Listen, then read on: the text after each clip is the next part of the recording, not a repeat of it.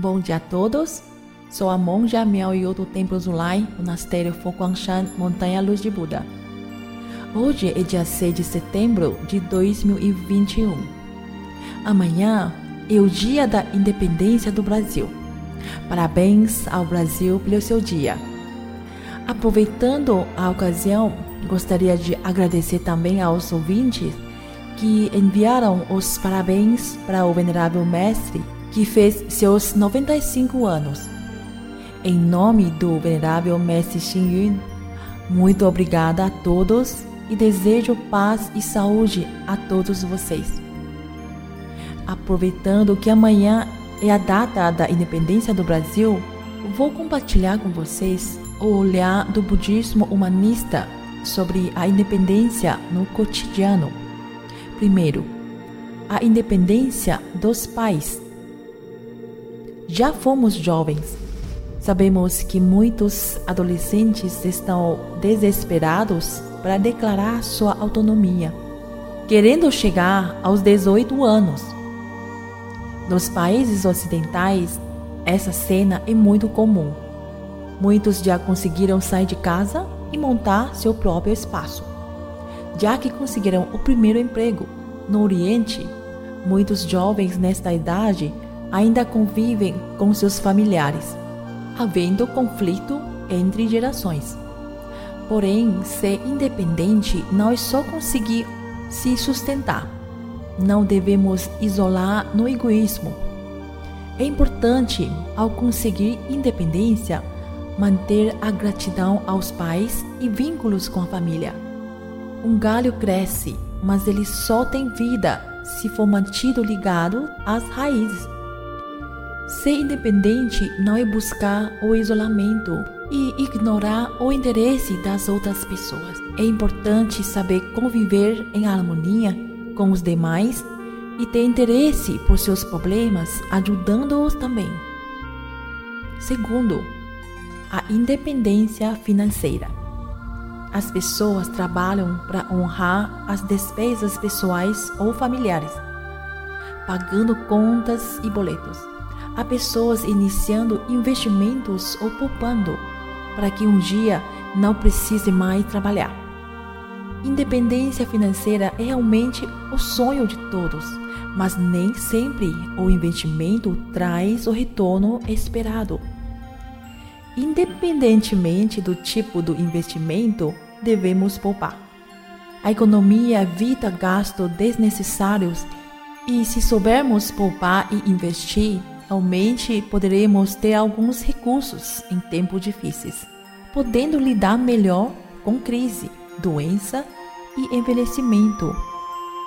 Terceiro, a independência espiritual.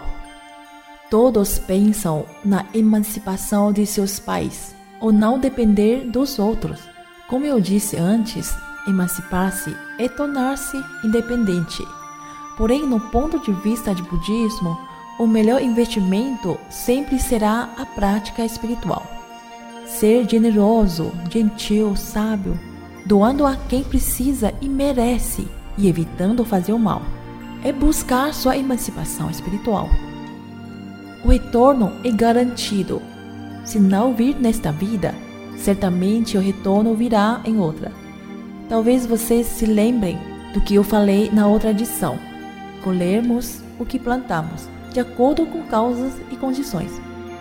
Essa é uma verdade universal, chamada de lei de causa e efeito. Para quem já conhece o Templo Zulai, não sei se você percebeu que no pátio principal do templo é dividido por pequenos retângulos, imitando o campo de plantação de arroz. Ele é chamado de Campo dos Méritos.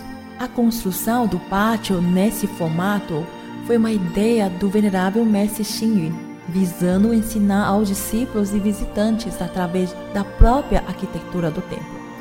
Significa que devemos considerar a lei de causa e efeito todos os dias, a cada passo ou respiração, pois o caminho que leva à iluminação é o cultivo de méritos. E é pela lei de causa e efeito que, infelizmente, o mal semeado retorna também na forma de aflições, nesta vida ou em alguma outra. O venerável mestre considera isso tão importante que para entrar no templo é preciso colocar os pés nesse pátio. Quarto, a independência de ideologias. No mundo democrático, todos têm a liberdade de se expressar, desde que não viole as normas da sociedade e as leis estabelecidas. Existem inúmeras ideologias e crenças no mundo. É bom conviver com quem compartilha das mesmas ideias, mas sabemos que é impossível que todos pensem, sintam e atuem nesse mundo de forma homogênea. Aceitar a diversidade, seja no campo da religião, política, economia, na cultura, entre outros setores, e acolher as diferenças, respeitando e valorizando a contribuição de todos para a sociedade. O segredo da harmonia na sociedade é vê-la como um grande e belo mosaico. Para encerrar, eu sei que o Dia da Independência é importante, pois relembramos a luta e sacrifício de muitos no passado não foi fácil a conquista desta independência. Devemos valorizar este presente dado pelos nossos ancestrais. Saber viver é saber conviver. Se não gostamos de ser explorados, não devemos explorar.